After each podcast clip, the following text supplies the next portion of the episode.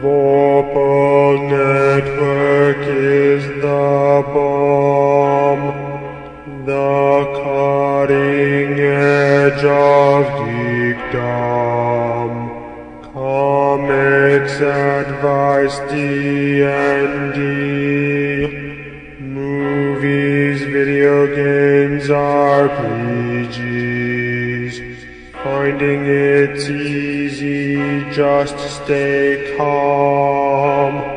VorpalNetwork.com. This episode of The Tome Show is brought to you by Noble Knight Games, where Out of Print is available again, and listeners like you, thanks for using the Tome's Amazon and D&D Classics affiliate links. Hey, this is Mike Mearls, lead developer of 4th Edition, and you're listening to The Tome.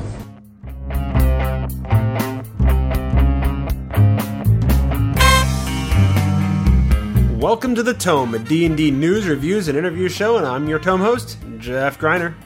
And I'm Tracy Hurley. In this episode, number 214, we're going to get down to the nitty-gritty about how to DM a D&D Next game.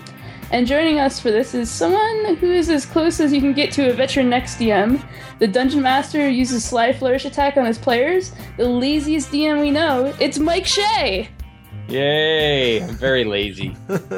Kind of tired. Lazy and tired. Or are you lazy because you're tired? Probably both. Being lazy is very tiresome. Yes. You know, it's a very lazy sort of DM who writes an entire book about being a lazy DM. Yep. Which people can find over at slyflourish.com/LazyDM. Lazy DM. We want to thank our returning sponsor, Noble Knight Games. They're back and they're still selling some killer gaming stuff on their website. As our pick for this episode, we just wanted to remind you that they sell more than just RPGs. I suspect some of you out there might also play board games, miniature games, or card games.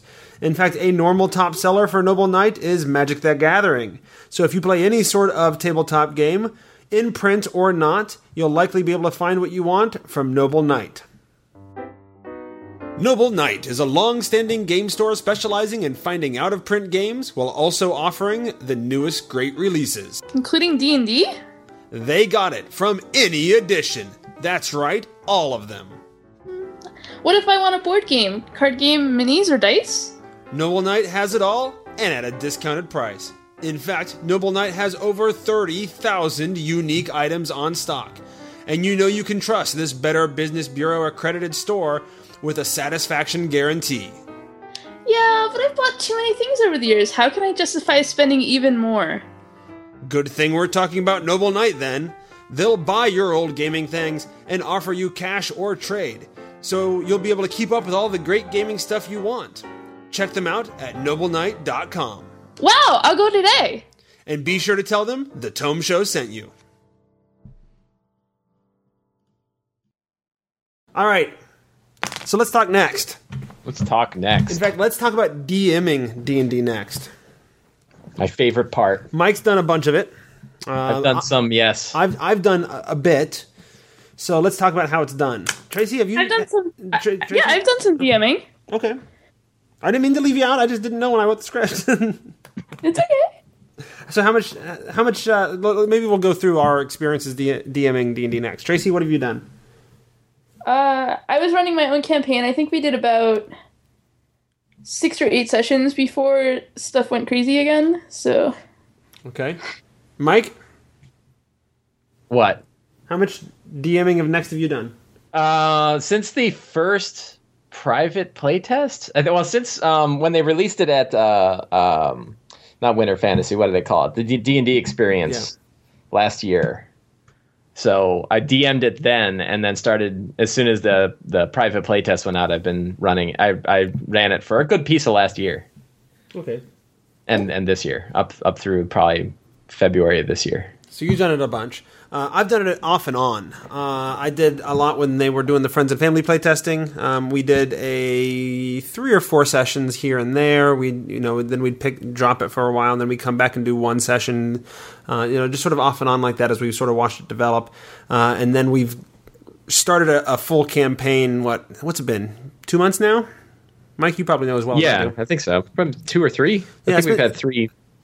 Yeah, that sounds about right. We've done two or three months where we're doing a conversion of Return to the Temple of Elemental Evil, an old 3rd edition campaign, as Next. And so that's been my experience. I've had a lot more experience with the later stuff probably than I had the older stuff, but the later stuff is probably more relevant to people looking for advice on how to run the D&D Next playtest, huh? Yeah. So what are some things people should look out for? Who are you asking? Me? Anybody who wants to answer. I have answers. Okay. I have thoughts. There were 2 things. There were 2 house rules that I put into play right when we started the playtest, and I've talked to my most important player, my wife, about whether or not they worked out well, and she thought they worked out well, and I thought they worked out well. And one of them was that we always play with the most recent playtest. Mm-hmm. So no matter how much we love things that were in the old one or hate things that are in the new one or anything that makes us mad, we don't care. We always go to the next one because the point is to play test our most current stuff. That can be frustrating for everybody, mm-hmm. but it actually it's the only way to really get a good feel for the play test. So what happens if somebody's playing a class and in the next play test that class isn't there? They switch. They got to switch. Okay. Yeah, we've done that. And then the other rule that I put in place, which helps offset that first rule, is the players can switch to anything they want at any time.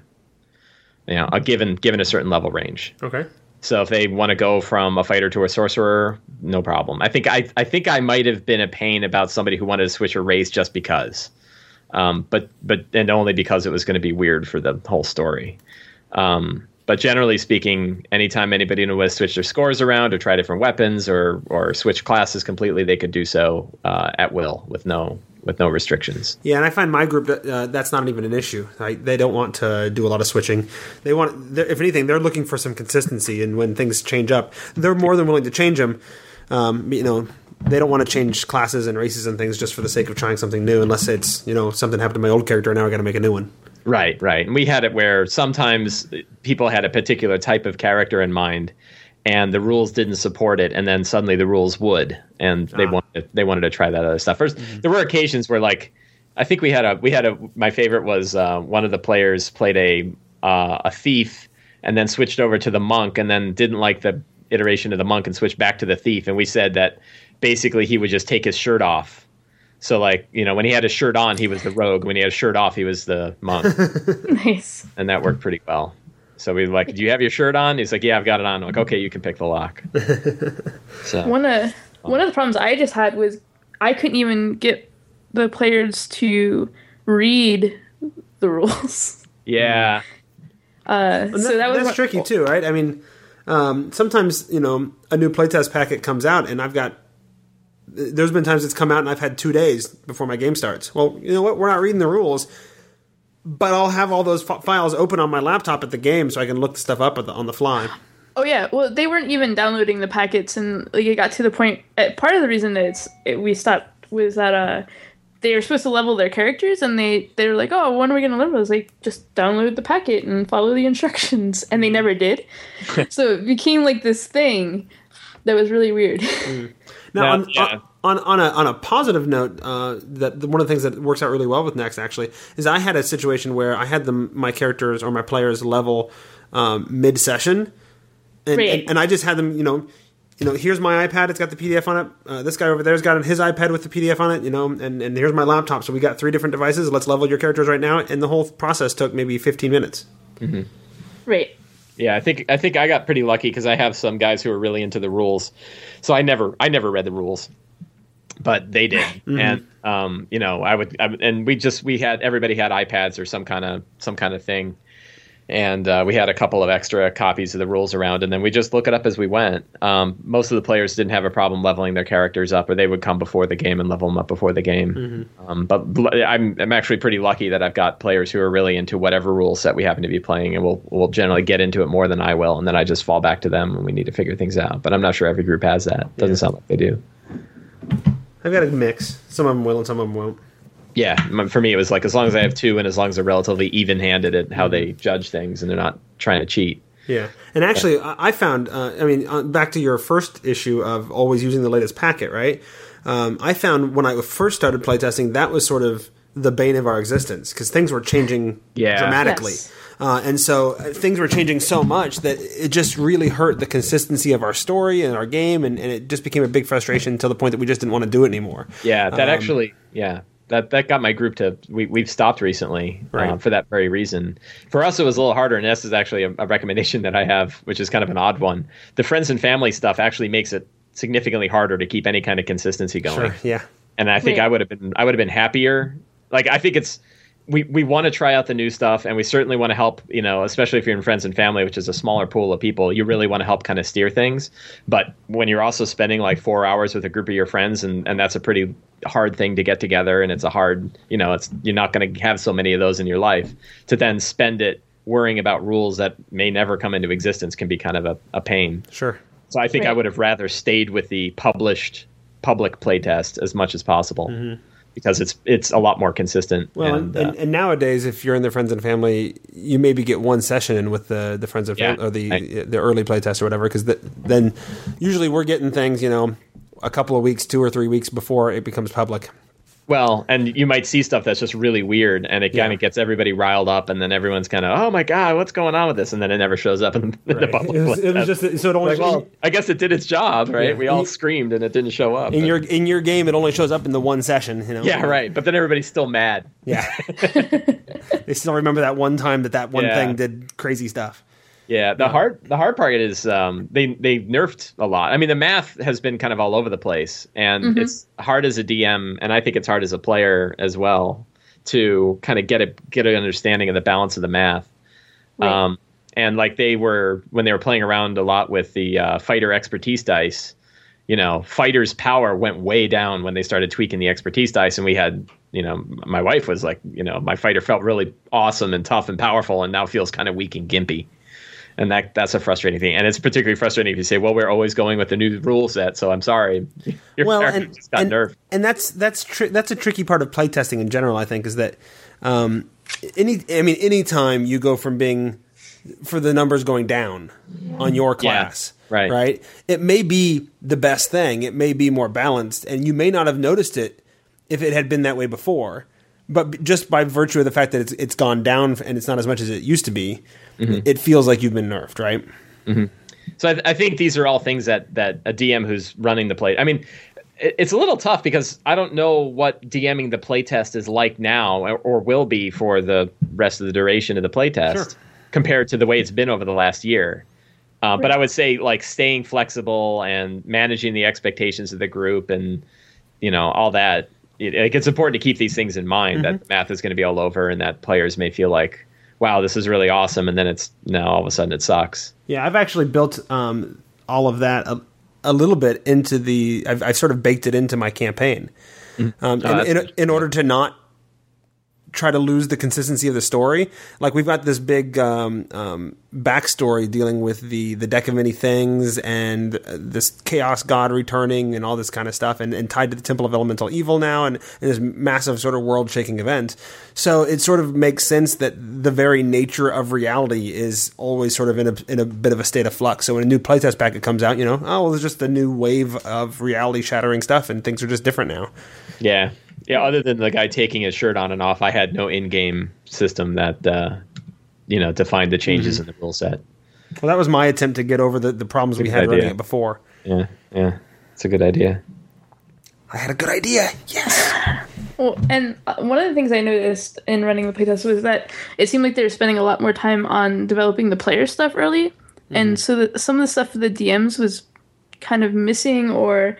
Like with the bestiary, the numbers for the monsters were just all over the place. I never felt confident that when I was building encounters that I had a firm grasp of how hard or easy it was going to be. Mm-hmm. Right. And I've had an interesting sort of situation because I haven't actually had to build any encounters. I'm just running the Return to the Temple of Elemental Evil. And if it says there's 4 gnolls, I just pull up the bestiary and say, well, this is the stats they have for gnolls or, you know, whatever it is. Mm-hmm. I do run into the issue of sometimes it says, you know, there's 2 Grells in here, and then I open up the beast area and there's no Grells. Yeah, I reskinned everything, and I just winged everything I could. I mean, I ran White Plume Mountain when it was like the first public playtest, and they had hardly any monsters at all, and White Plume Mountain was a higher level. a higher level adventure, but I just changed the level of the entire adventure down to the level that we had and reskinned all the monsters and just kind of made things up on the fly, and it worked perfectly well. Yeah, like, I think they hardly noticed. I think the hard part I just ran into is that my group wanted more of an urban adventure where they had flying airships, and it didn't match well with what was available with D&D Next. Because there's, only so many humanoid sort of things to go up against, right? Yeah. So I was coming up with reasons why there are kobolds in town, and I made junkyard wars with little airboats.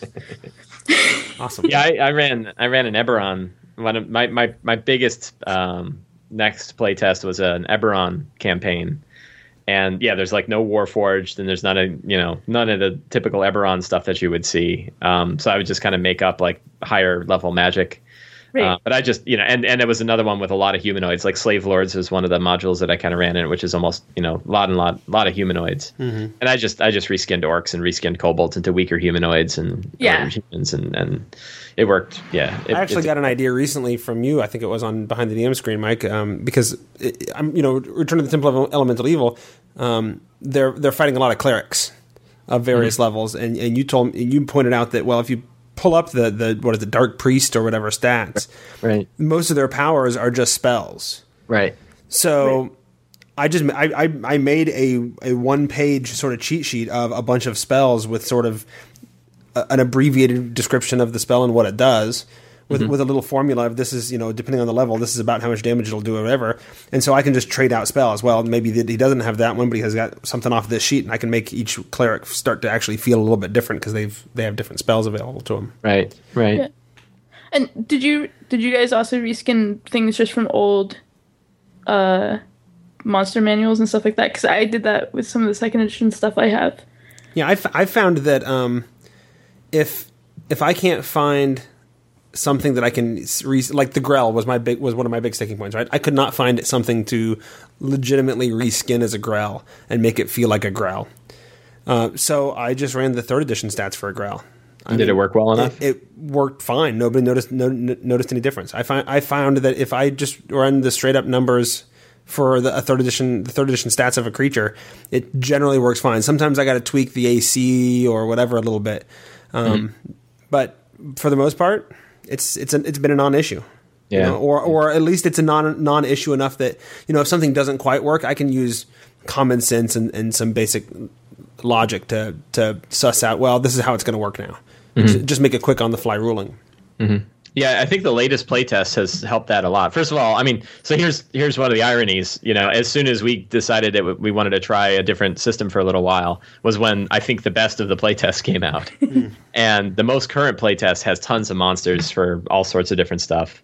Yeah. And every monster they add is one other monster you can reskin into something else. So I think now the bestiaries that they have are probably wide enough that you can run, a whole lot more than you had. And it looks like the math is a lot more balanced than it was, because Tracy's right, the monsters were all over the place when it came to stats, and you didn't know if something was going to eat their lunch or just fall over dead the second that players looked at it. Yeah. Well, my part, and I've told some pieces of this story before, but my party took a 14th level dragon that I've only very slightly modified. They were 4th level at the time, and took it apart in less than 2 rounds, and then the next session almost died from a pack of gnolls. Right. Which are 1st level. Yeah. So that's one thing, looking at the playtest, just looking at the public playtest. And certainly I'm playing Pathfinder now, and I played a lot of 4E, and I played 3.5 before that. I don't see any game that's done solo creatures well. Sure. I don't see any game that's done a dragon. Like in 3.5, dragons were great because if they breathed on your party, the whole party was dead. Yes, that's great. Right, unless the party got the right drop on them and took them out. But it's really hard to do bosses, and I didn't bother in Next. Bosses would be normal guys and they would die just like anybody else. Sure. So how many of you guys took out a map or a battle map during the game versus doing it more theater of the mind style?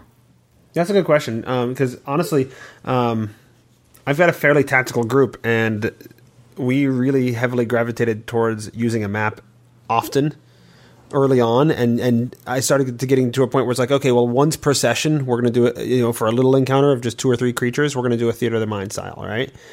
We've now, over time, as we've played it more and more, we've flipped that. Where we do, we've gone entire sessions without drawing a single map. In fact, honestly, I think there are times that my players want me to draw a map and I won't, and it's just me being lazy because it's like, really, I got to spend 15 minutes drawing a map. The encounter won't last 15 minutes. You know, why do I got to spend more time drawing the map than we would, you know, playing the encounter? Yeah, I've done a mix as well. I still tend to go towards the map because almost universally my players want maps. Yeah, my players want it. I'm just not giving it to them. Yeah, well, I know, and I don't like it, especially if they're fighting like two guys. And there'll be lots of scenes where there's like a skeleton up on top of a tower of a castle, and they shoot at the skeleton and stuff. Where it's not, I don't need a map for it. But where I would probably say we were 60% map and then 40% without.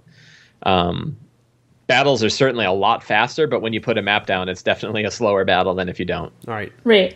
Most of mine have been no map and more cinematic. Like people have been okay with having two people collide in the middle of a room, even though it's not both of their turn at the same time, just because it made sense in the story and was fun for them. So we've done a lot of that.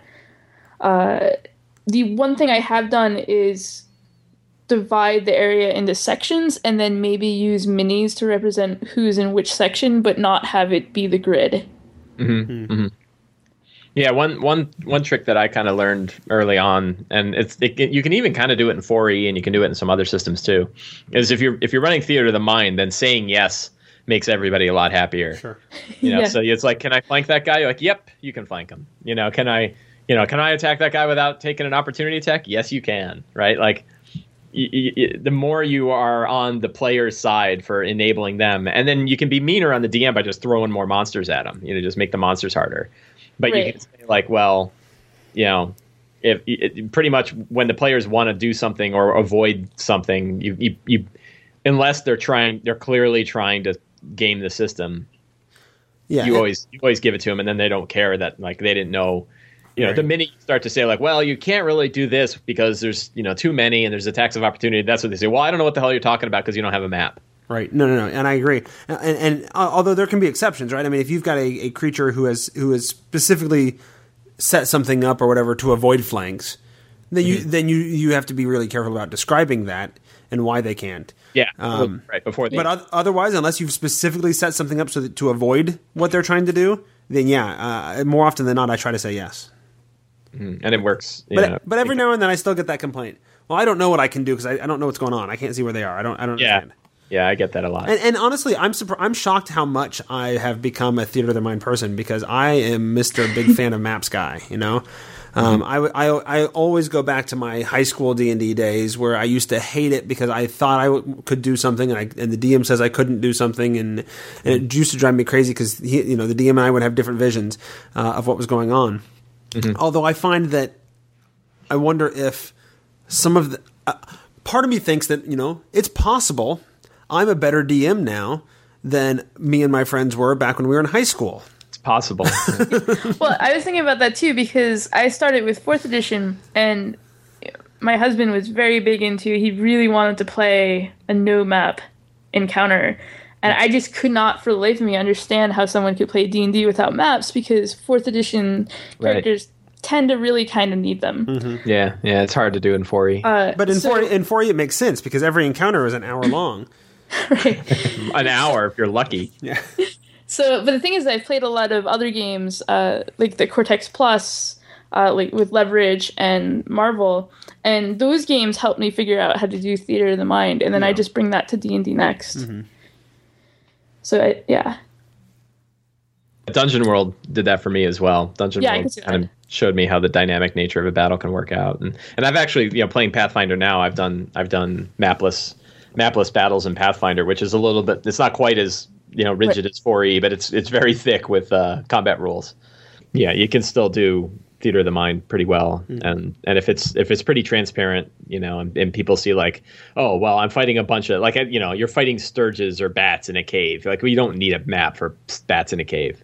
Right. If they cast web, it's just going to cover the whole thing. We know that right. already. Okay, fireball hits everybody. Right. But the other nice thing is, you know, you can still have big set piece battles. Mm-hmm. In D&D Next, and I've done lots of them. I've done, you know, my big Dwarven Forge setups for D&D Next, and I certainly have been using the battle maps that both WotC and Paizo have released to great effect, and everybody seems pretty happy with it. Nice. I had another question. It didn't come up as much in my group because nobody played a wizard, but I know from having played some Pathfinder that sometimes spells can get kind of interesting in play, kind of overshadow what everyone else is doing. Did that come up at all in your guys' groups? Yeah, Next? Yeah. We found that our druid can dominate any combat with Gust of Wind, which is a first-level spell. Yeah, it's always the way. It used to be Charm Person, right? I didn't see wizards dominating anything more. In fact, what we saw were, you know, when we were playing, the melee characters were really strong. So the wizard would be like, I cast, you know, and I don't even remember which version of Magic Missile when it was 0 level and first level and everything. But, you know, they cast Magic Missile and they do like 3 damage. And the fighter's like, okay, I'm going to blow all my expertise die. I do 28 damage. Yeah. Nice, yeah. Wow. Yeah, I think we had 2 sorcerers, cleric who didn't really heal, and a rogue. So yeah, we don't have a wizard in our party, but there are other spellcasters available now. Although the sorcerer and the warlock have gone away, we've added druids, and now, you know, paladins and rangers have spells pretty much from first level now. Right. So we've got a bit of spellcasting going on, and only the druid has really sort of dominated, and generally in ways that they should, you know. I've seen the druid dominate a bit in terms of, well, I've got all these spells memorized and I can make this one work perfectly, you know, the Swiss Army knife sort of style of, mm-hmm. you know, look what I can do that'll help solve this situation. On the other hand, there are other spells like, you know, Gust of Wind, which are just dominant because he'll memorize nothing but Gust of Wind for his first level, because then you know something's wrong. Well, because he can knock down every single opponent and do a bunch of damage to all of them. So is there anything you do to deal with that? Make note of it when I fill out the survey on the playtest. Yeah, that's actually really good. That's a really good point, and that's something that's come up in our game is when we see things. The bane of my existence was parry for a while. You know, we had like 3 fighters who just loved to parry, and they would fight the biggest dudes that were doing the most damage, and they'd parry, and they're like, yep, I'll take that 18 damage and turn it into 0. Mm-hmm. You know, and it just annoyed me. But my answer to it was the same as kind of we will always play with the latest playtest, which is we didn't house rule anything. So if it was broken, we played with it broken, and we would unleash our rage in the surveys. You know, we would not change it at the table, and I would just accept the fact that, you know, parry was going to make certain people invulnerable. Mm-hmm. So basically it sounds like if you're a D&D Next playtest DM, you should just accept that it's not you. Sometimes it's the system. Yeah, and I think that, I mean, it's a playtest, right? Yeah. If it was all perfect, yeah, right. Then they'd publish it. They would. You're getting right, and then you'd pay for it. Like, you know, one big thing to keep in mind. And granted, our time, you know, generally speaking, when you're talking about 4 hours of, you know, 7 people, time is more valuable than the cost of a D&D book. But you know, we are getting access to this for nothing. With our payment in return is giving feedback to make it better for everybody. Mm-hmm. So we got to kind of live with that. But and that can actually be a big part of the decision. That was part of the decision of my group is we just, you know, we all felt like we loved it. I mean, what's funny is we're playing Pathfinder now, and we all of us have said, boy, you know, I kind of can't wait to go back to Next. Oh, yeah? And yeah, we like Pathfinder. It's fun. I'm having a ball, and a lot of the players who were real rule heavy love it. But a lot of us, even the rule heavy ones, are like, yeah, I kind of miss, you know, some of the fluidity that was in D&D Next. Mm-hmm. Yeah, exactly. But all of us agreed that the problem we had is we always felt like it was changing, that the ground under our mm-hmm. feet was shifting every 3 months, and that's a hard thing to deal with. So, well, or at least, I mean, I'm not finding it to be a hard thing to deal with, but I can see where it would get tiresome after a while. Yeah, you know, yeah. We're dealing with it fine, but it'll get old you know, before too long, I imagine. I mean, we never even had like a real moment where we said, okay, we're done. Like, this sucks and I'm tired of it. It was pretty much like we ran mini campaigns and we said, okay, the mini campaign's going to end probably in 3 or 4 weeks. Why don't, you know, we can do another D&D Next campaign. I was going to do the Mud Sorcerer's Tomb. I had a really good idea for Mud Sorcerer's Tomb. I said we could do that. We could go back to 4E. We could do Pathfinder, or we could do Dungeon World. And we did like one session of Dungeon World, and most people didn't like it. I liked it a lot, but players are like, "Where's my, you know, I want rules for movement." And everybody except my wife didn't want to do 4E. She loves 4E, mm-hmm. and I, you know, and I was happy to run it because I was going to run it at first level, and I love 4E at first level, everybody else said they wanted to try Pathfinder out. Mm-hmm. And then I said, and next people are kind of like, I think we want to, you know, step away for a little while. And we did. Right on. So here's my next question. How do you design a session for Next? You know, because I've, you know, I did a lot of contemplation on how do I design a session when I'm running 4E.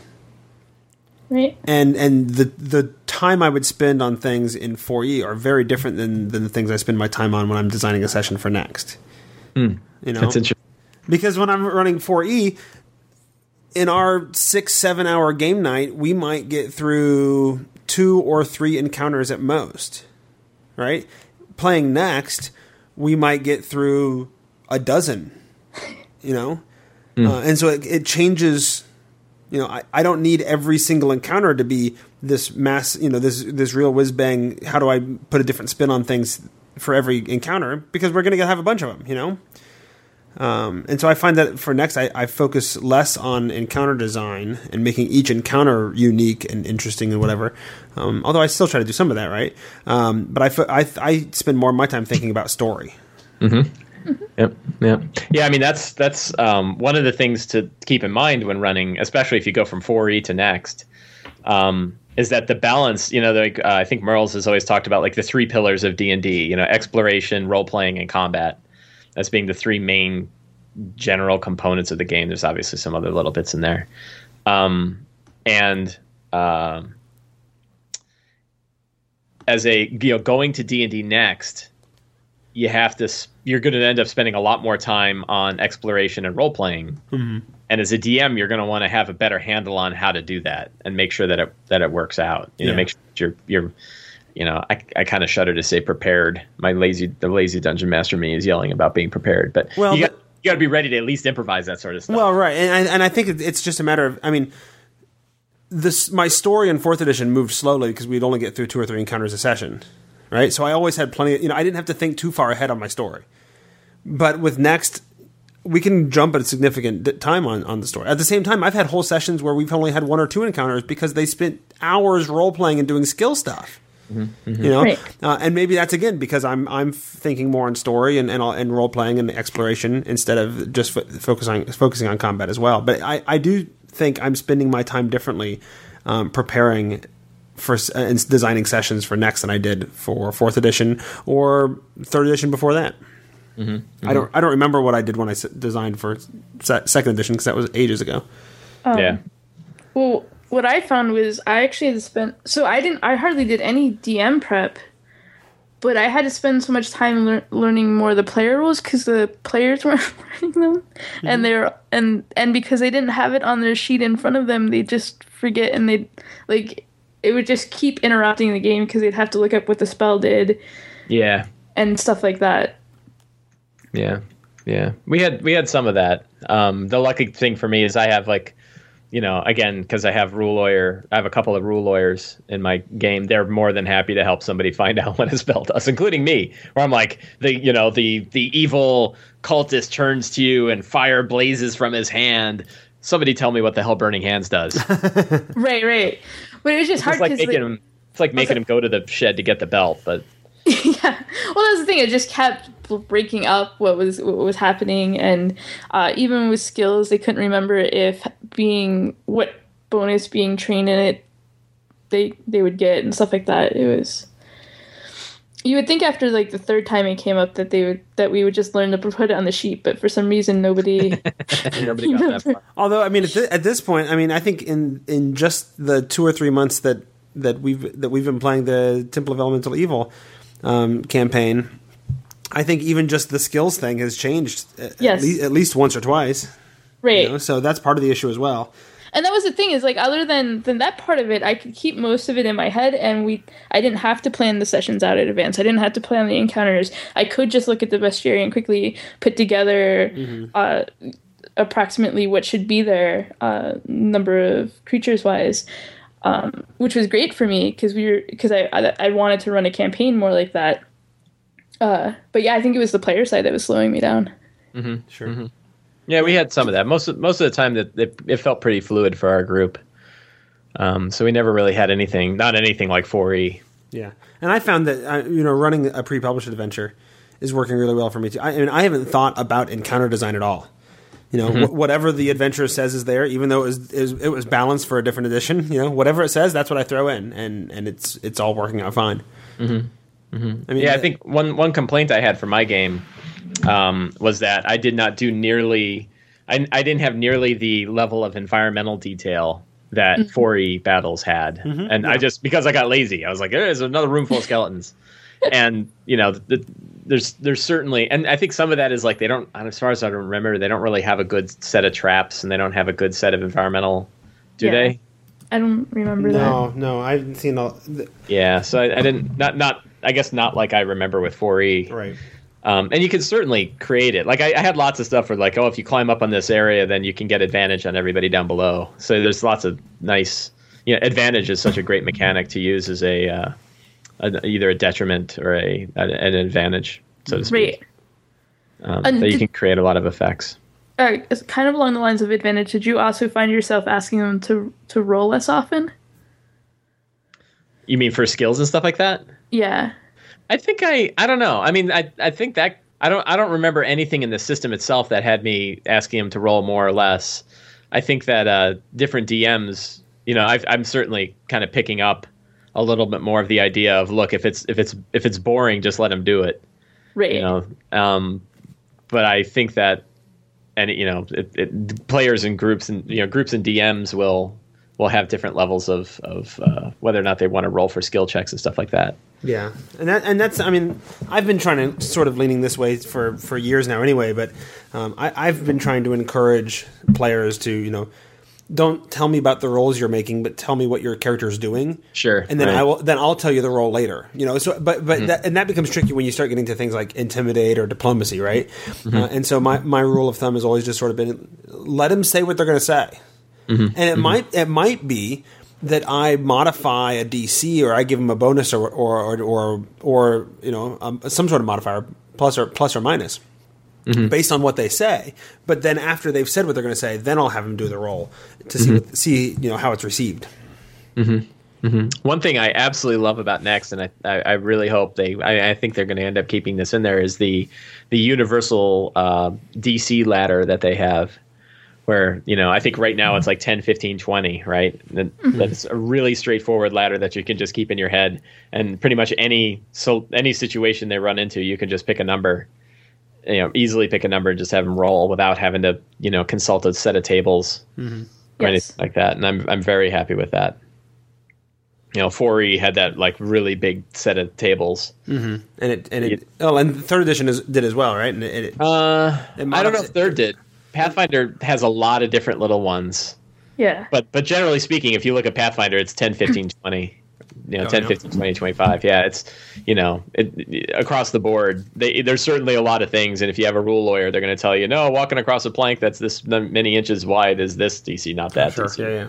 But generally speaking, you could pick 10, 15, 20 and use those as a general ladder for any skill check. Mm-hmm. But it's a really nice thing to have. Mm-hmm. I'm looking forward to the table with the monster math, so make it even easier to. The page 42, I think, is what it was from. Yeah, right from the 4E DMG. Do they have? I think the monster book has a little monster creation thing in it, doesn't it? I don't remember seeing that. I thought, of course, I'm well prepared. I don't have any. I was looking at it, but I didn't get to the end. Yeah, I think they have a little bit of a monster creation thing in it. But so that just goes to the whole issue of I'm spending all my prep time working on story stuff that I don't dig through that stuff very often anymore. They do also have a bunch of customization and variant options in that. I don't see it, but yeah. Pulling it up. So if somebody hasn't started playing D&D or DMing D&D Next yet, would you recommend using one of their next adventures? Would you recommend converting an existing adventure, or would you recommend creating your own adventure? I would not recommend creating your own adventure, but that's just me. Well, that's what I did. Mm-hmm. I guess it depends.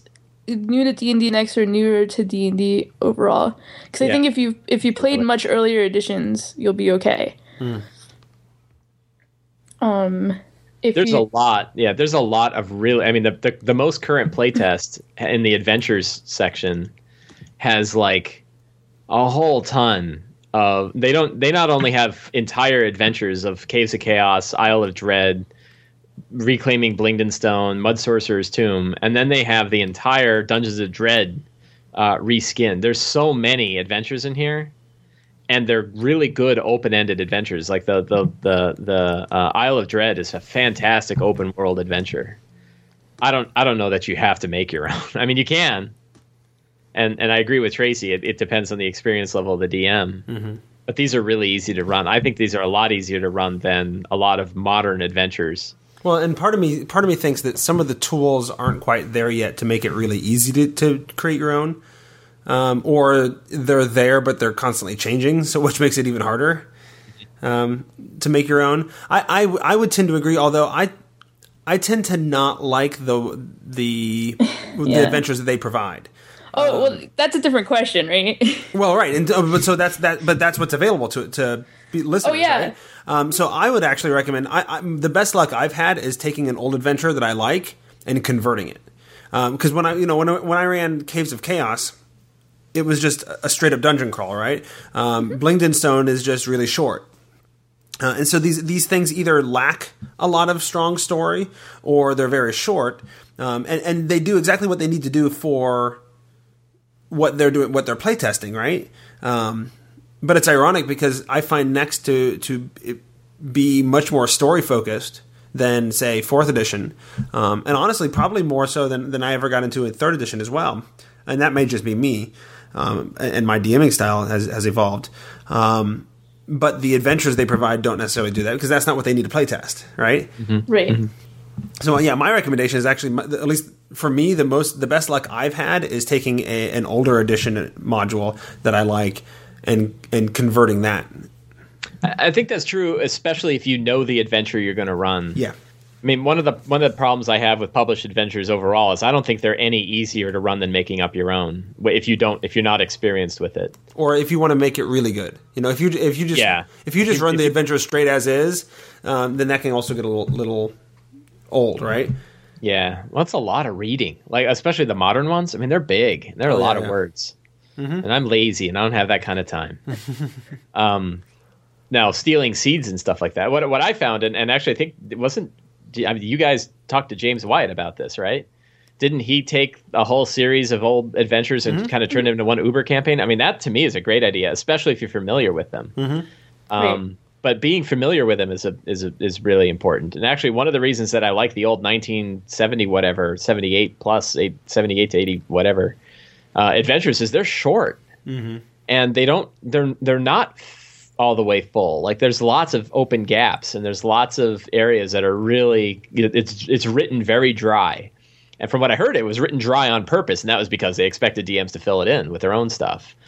And modern adventures, they're just so thick with someone else's story. And I don't want to tell someone else's story.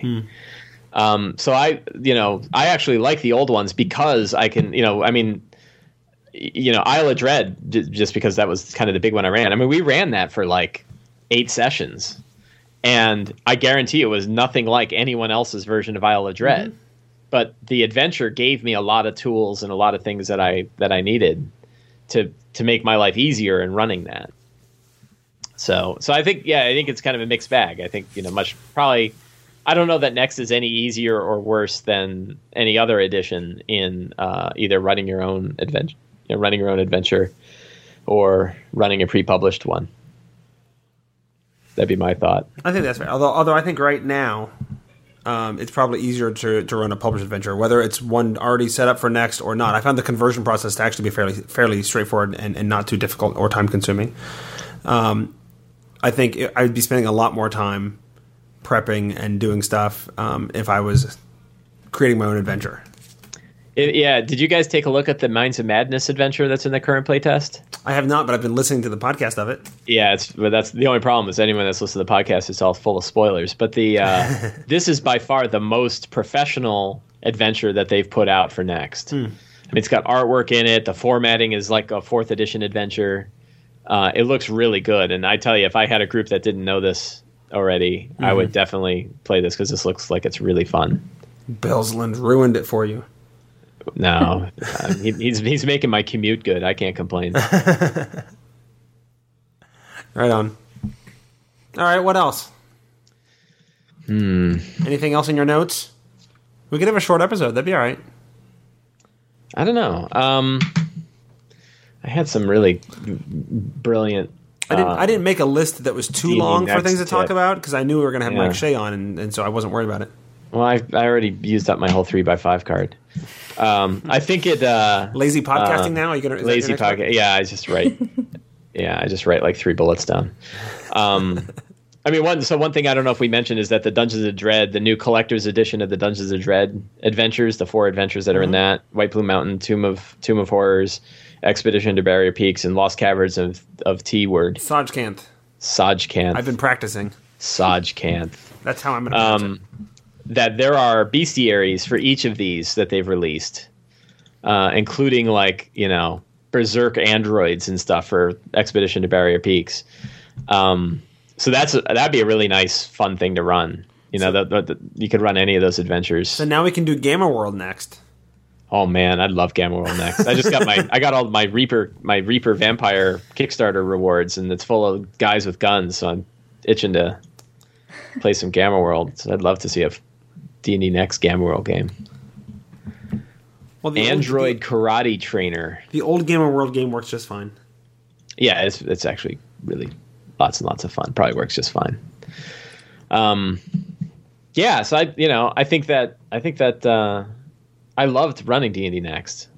I can't wait to run it again. I really can't wait till this game is published. Yeah. Like, you know, I'm really hoping that when it's published, it's all really smooth and clean and a lot of the rough edges are pushed out. And I don't think it's going to be perfect for everybody. I think everybody's going to have some kind of problem with it. But just what I've played so far, I really enjoy. And I think it's great for DMs. I heard today, I was listening to the latest D&D podcast, my second favorite podcast next to this one. And they did that work? Did that pandering? Yeah, absolutely. Okay, yeah. Cool. You're invited back. Yay. Slyflourish.com/lazydungeonmaster. Lazy DM. Lazy DM. I can't even get my own URL right. I wrote it down. It's in the show notes. That Perkins, his job is to make sure that Next has like the tools to make DMing Next as good as it can be. And DMing 4th edition was actually great. Uh-huh. Yeah, it was great. So I think that they're, you know, I'm really glad that they're going to kind of pick up a lot of the things that made DMing 4th edition so great, and but do it with this rule set that I'm really happy with, because I think it's going to be great. I've played it with a whole bunch of different groups, and I haven't had any group that's like, wow, this is terrible. You know? Yeah, absolutely. I mean, I think my group was very hesitant after our early experiences with it. Sure. Yeah. But now that we've gotten back into it, I guess I haven't asked them specifically, but the impression I get is that we're having a lot of fun. I know I'm having a lot of fun with it. Mm-hmm. One thing that I was just going to say, I think my current D&D Next campaign is the most fun thing I've run that I can remember. Mm-hmm. Yeah, I'm really trying to take on the philosophy of the Dungeon Bastard, which is like if you're playing Dungeons and Dragons, you're in a good state. right? Like if you're playing first edition, second, third, 3.5, Pathfinder, 4E, Next, Dungeon World, whatever, you know, if you squint, they all look almost exactly the same. And they're all just, you know, hanging out and having a good time with friends. And the more you can kind of focus on that, the happier you'll be overall. Yeah. And D&D Next, I think, gives you a lot of tools to be able to do all that. Excellent. Yeah, well, Tracy. And I'm just glad that it's starting to stabilize and have stuff that isn't just for dungeon crawls. So. Mm-hmm. Mm-hmm. So when is your next game going to start, Tracy? I don't know. Maybe after June. June. Well, because it's very busy schedule. She's very busy. She's an important person. I know. Well, the big thing is I'm going away to Germany for 3 weeks in June. So if I start a game now, it's kind of hard. Because we'll play a couple of times and then it'll be on hiatus. We are a world traveling podcast. You're going to Germany away. And I'm going to India. I'm going to Ireland. Are you? Yeah. Oh my gosh. In May. We should. I don't know. I feel like we should do a globetrotting tome show thing. We should come back and talk about it. Yeah, we should. Yeah. But I should be able to play D&D when I'm in Germany, just not with the people here. Right. That's right. You get to play with Jared. Yeah, I get Jared to play. Make him draw some crazy stuff from this. We'll create our own backgrounds. There you go. And you can you can test out sort of the solo game concept with him, huh? Yeah, I was thinking about that too. Mm-hmm. Because he's, you know, not feeling great, so maybe we can do an hour here or there. Mm-hmm. I think actually D&D Next is pretty set up for that, I think. Mm-hmm. Yeah. You know, this is something I was really glad to hear Mearls talk about this as a design parameter, that they want you to be able to play a full D&D game in an hour. And you're like, my God, I can't even get my character organized in an hour. I hope they stick to that, and so far, it feels like that. It takes us an hour just to get through the opening BS of, how you doing? How's your week been? You know? For me to get my Flippertext is an hour. There's some stuff that I wrote for 4th edition that I'd love to redo with D&D Next because I think it'll fit much better, because I was doing a lot more story stuff and like quick little non-combat encounters, which I think will work much better in D&D Next, but... I need to wait till they've settled stuff down and where it's easier to release stuff, because I know there's like rules and stuff for a while. All right. Yeah, I wrote my first adventure for them that used D&D Next as the rule set, and it was very liberating. Yeah. It's really, you can really focus on environment and really focus on, you know, all sorts of fun stuff without getting too bogged down and the kind of stuff, you know, the big encounter design stuff you had to do with 4E. Mm-hmm. Yeah. So it's a lot of fun to write for, and I think that their philosophy. I imagine it's tricky to write for too, though, isn't it? Because it's changing. Oh my God! Yeah. we wrote with a boss monster that hadn't been designed yet. Awesome. Yeah. But it's great fun. Because I've thought about that as well as I mean, we're in the middle of the open pitch window, right? Mm-hmm. And I keep thinking, you know, I kind of want to put my pitches. I would love to design this for either system. You just pick the one, you know. But I know there'd be challenges in designing for Next right now because it's not a stable system. Mm-hmm. Yeah. That's my story. All right. Any last advice from either one of you? Not for me. Have fun. Relax and have fun. Yeah. Yeah. Totally relax. And if anything else, I would actually recommend listening to the way people are running D&D Next. Listen to some of the actual play podcasts from Wizards. I know I have one that we have on our feed from Gen Con last year, the celebrity game, although be careful. It's raunchy. But listen to how those DMs are running it.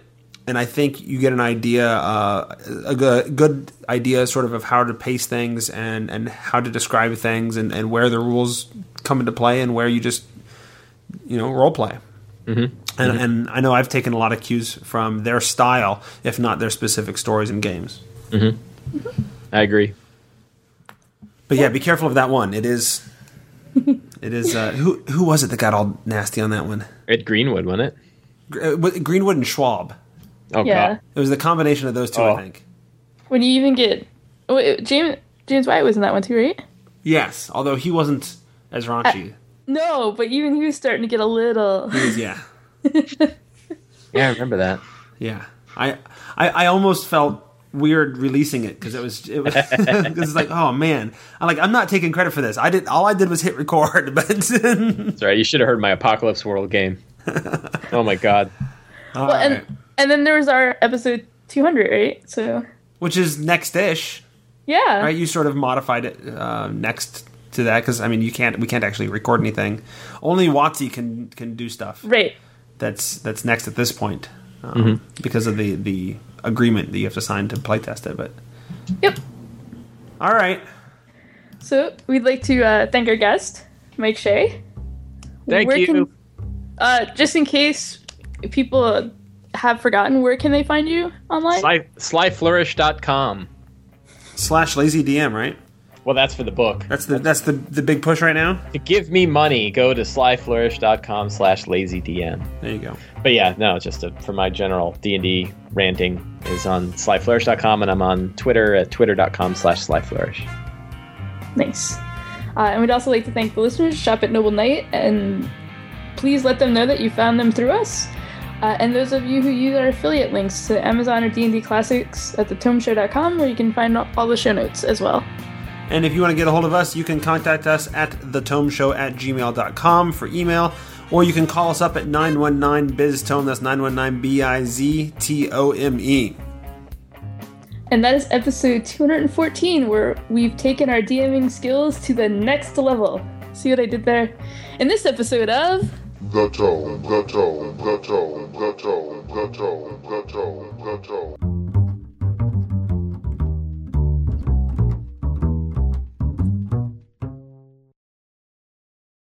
I'm on the wall.